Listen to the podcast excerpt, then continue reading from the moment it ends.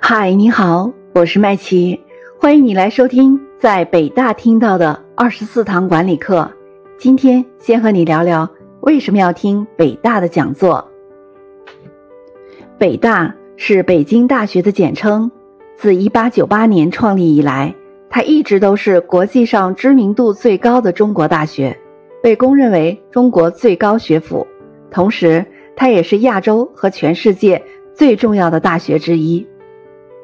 北大不仅仅是一所大学，它还是一个与中国近现代命运息息相关的神圣殿堂。陈独秀和李大钊曾在这里相约，分别在中国南方和北方筹建中国共产党。毛泽东曾经在这里做过图书管理员，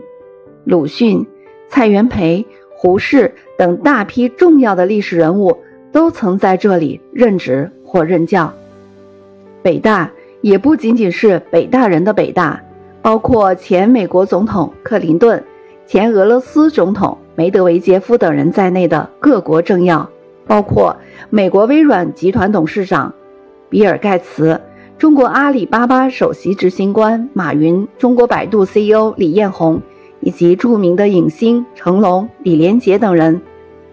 各界精英。都曾在北大讲台上留下过自己的身影和睿智。去北大听讲座也早已不是北大学子的专利，北大举办的讲座业已成为一种品牌，场场座无虚席，掌声雷动。毫不夸张地说，北大的各类讲座涵盖了人生的方方面面，可以为我们的行为做出指导，也可以为我们实现人生价值最大化。提供无限助力。我们相信，更多无缘踏入北大校门学习、没有时间到北大听讲座的朋友们，同样需要北大文化的滋养和启发。管理是一门艺术，一个团队的成功很大程度上取决于管理的成功。管理到底是什么呢？杰克韦尔奇曾经说过：“管理的实质就是解决问题。”没错，管理是一种追求或取得成果的职业。